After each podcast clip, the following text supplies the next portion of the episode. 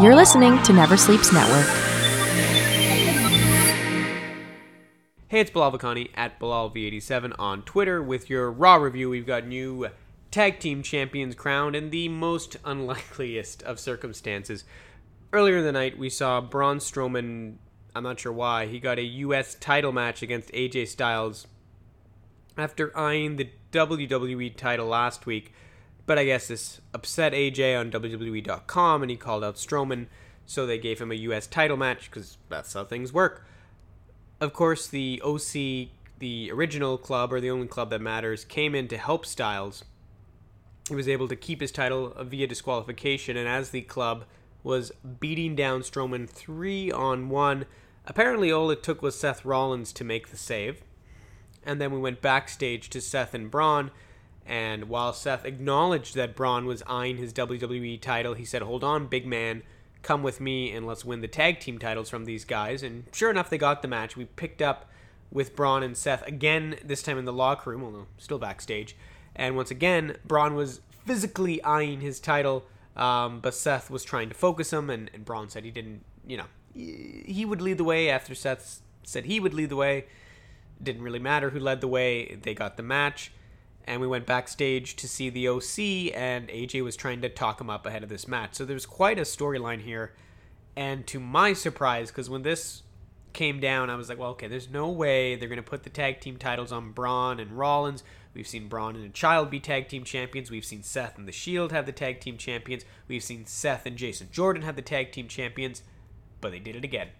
They gave the guys the tag team champions, and this could be a brilliant way to put multiple titles on the line in a singular match because you have AJ Styles who's got the US championship, Rollins has the WWE championship, and the tag team championships are now on Strowman and Rollins. There could be some way to put these together, um, or they could just cost AJ the US title, or AJ could be in a separate match altogether. Or maybe Seth has to work double duty, and maybe Braun has to work double duty as well if he does get the WWE title match, which would be sort of a very unique situation. So I was blown away by this. This was brilliant on many levels, and I'm, I'm very intrigued, and, and I almost don't want to think too much about where this will go because there's a lot of possibilities, and that's always good. And something I didn't think much about when it happened the Smack team, SmackDown Tag Team Champions, Xavier Woods and Biggie Almost want to call him Langston, but I know that's not his name anymore, came out. They had a match with the Revival, kind of following up on their six man tag from SmackDown. But of course, Randy and Kofi jumped in. Once again, Randy sort of had the upper hand, but it really started to look more like the Revival and Orton were forming a team or a faction of their own. And that's definitely a very interesting development now. This is more than just some people who are around. This is really starting to feel like a faction on faction rivalry, and, and that's that's an interesting sort of nugget in this situation. And as much as I hate how Kofi and Randy's match went at SummerSlam, this is building quite well. And I, I didn't really think much of this initially, but it was fairly significant in the grand scheme of things. Now, Corey Graves was away, so we had Jerry the King Lawler, which was fitting. The King of the Ring was happening. So we also got what was supposed to be a King's Court about Sasha Banks. Jerry the King Lawler being Jerry the King Lawler, he didn't get to it. Instead, he started promoting the King of the Ring. And thankfully, The Fiend came out uh, and attacked Lawler, and that was that. Lawler did an admirable job trying to escape, and it was quite entertaining. We also got Booker T joining the new commentary team, which now included. Uh, Vic Joseph via Skype to talk about the Fiend and King of the Ring. And uh, much like Michael Cole and, and Renee, they, they all picked Drew McIntyre. I, I, I really hope Skype is paying for this product placement because if Vince McMahon just learned what Skype is and has now put Stone Cold Steve Austin on the show via Skype last week and now Booker T, Booker T this week, oh man, I really hope that's not what's happening. But, you know, Booker T's Booker T is fairly interesting, and Michael Cole had some fun with it as well. Then we finally got into, after a good hour on the show, we finally got the actual King of the Ring matches, and, and these really, well, actually, no, this wasn't even an official King of the Ring match. This was a tag team match with King of the Ring competitors because WWE is milking this for everything it's worth. Drew McIntyre and Baron Corbin lost to The Miz and Ricochet. This is about what you expected. I, I don't know why we had a tag team match when we could have just done the King of the Ring match. Uh, maybe after you could have done a tag team match in between rounds. With, with a bunch of first round competitors, this really seemed unwarranted.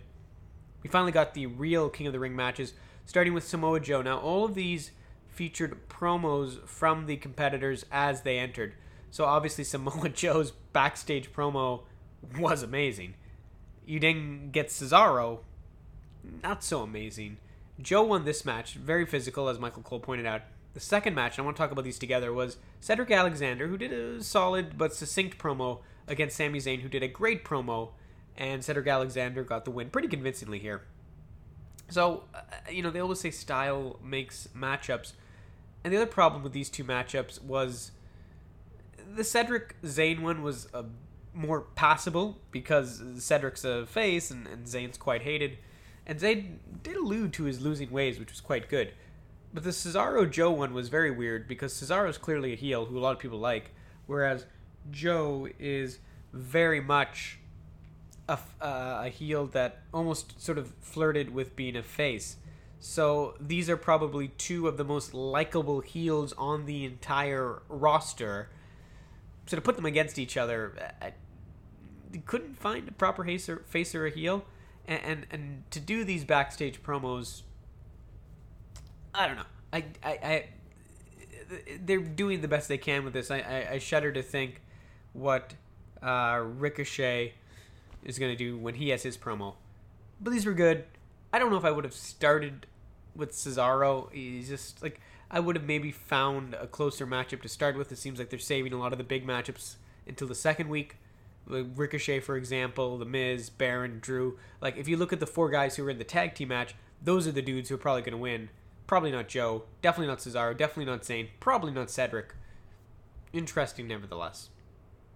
We finally did get to the Sasha Banks thing, but first we got Becky backstage and she wants the best coming at her title. It's pretty straightforward, straight fire. Becky Lynch at her best. Sasha Banks then joined Michael Cole. She tried to deflect, talking about her blue hair, and when she uh, was pressed on the hard question, she kind of did the old rip the mic off and walk away, which was very effective. Um, so that worked. It, it was sort of less is more, which which which I'm okay with and I'm sure we're gonna get a lot of Sasha talking trash later. So this was smart in the grand scheme of things. Later we got Natasha back, Natalya backstage uh, doing a promo. She was attacked by Sasha quite brutally, um, and I don't even want to get into some of the stuff Sasha said here. Was some pretty good trash talk. You should see it, um, but very good. We also had a women's tag team title match as Nikki Cross and Alexa Bliss successfully defended against Fire and uh, Desire, which, of course, if you didn't know, was Mandy Rose and Sonya Deville. This was a very good match and some very good team dynamics put to the forefront here, and this was done well. And I enjoyed it. I think the women's tag team division needed a refresh, and this is working well. I feel bad for the Iconics, but they're out there somewhere being iconic. There was a 24 7 video recap of Drake Maverick trying to win the title from Elias when he was recording. Elias came out then to do a concert shortly thereafter and said this was his farewell concert due to the 24 7 title.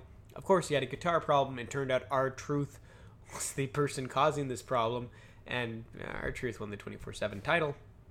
That's quite good.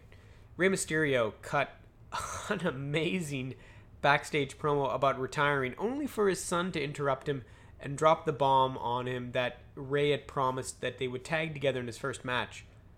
Man, they could have just done this. Um, but to do it the way they did it was more dramatic. So I'm okay with that. This was a, a willful suspension of disbelief to make something more dramatic. I'm okay with it. Uh, it does rank lower because it was a little manufactured. Because Rey was literally about to rip off his mask when his son stopped him, and clearly, you talk to your child before you retire on national television. I would imagine. So maybe time was needed to process this, but this is very convenient. The bottom uh, highlight of Raw was actually how it opened as Roman Reigns took on Dolph Ziggler. Ziggler did cut a pretty good promo uh, about his, a tweet he had sent out and about complaining about Goldberg. and joking about how he lost to uh, Maryse's husband using Ric Flair's finisher, obviously The Miz. But this just sort of reminded us that we're not really going to know what happened with Roman Reigns' attacker until tomorrow night. So why have him on the show at all? I have no idea. Why have Ziggler on the show at all, even though he's asked for his release to do comedy? I also have no idea. So this entire match felt completely pointless and was easily the least important part of Raw. And to start Raw that way, that was a pretty big mistake. But luckily, it all got better from there that's what I thought of Raw. I'll be back tomorrow with my SmackDown review. Obviously, the King of the Ring tournament will continue. We will hopefully find out who attacked Roman Reigns finally. And as always, you can follow me at BilalV87 on Twitter. And uh, until tomorrow, peace out. Never Sleeps Network. This has been a Never Sleeps Network production, executive produced by Alex Ross. For more information and content, visit neversleepsnetwork.com.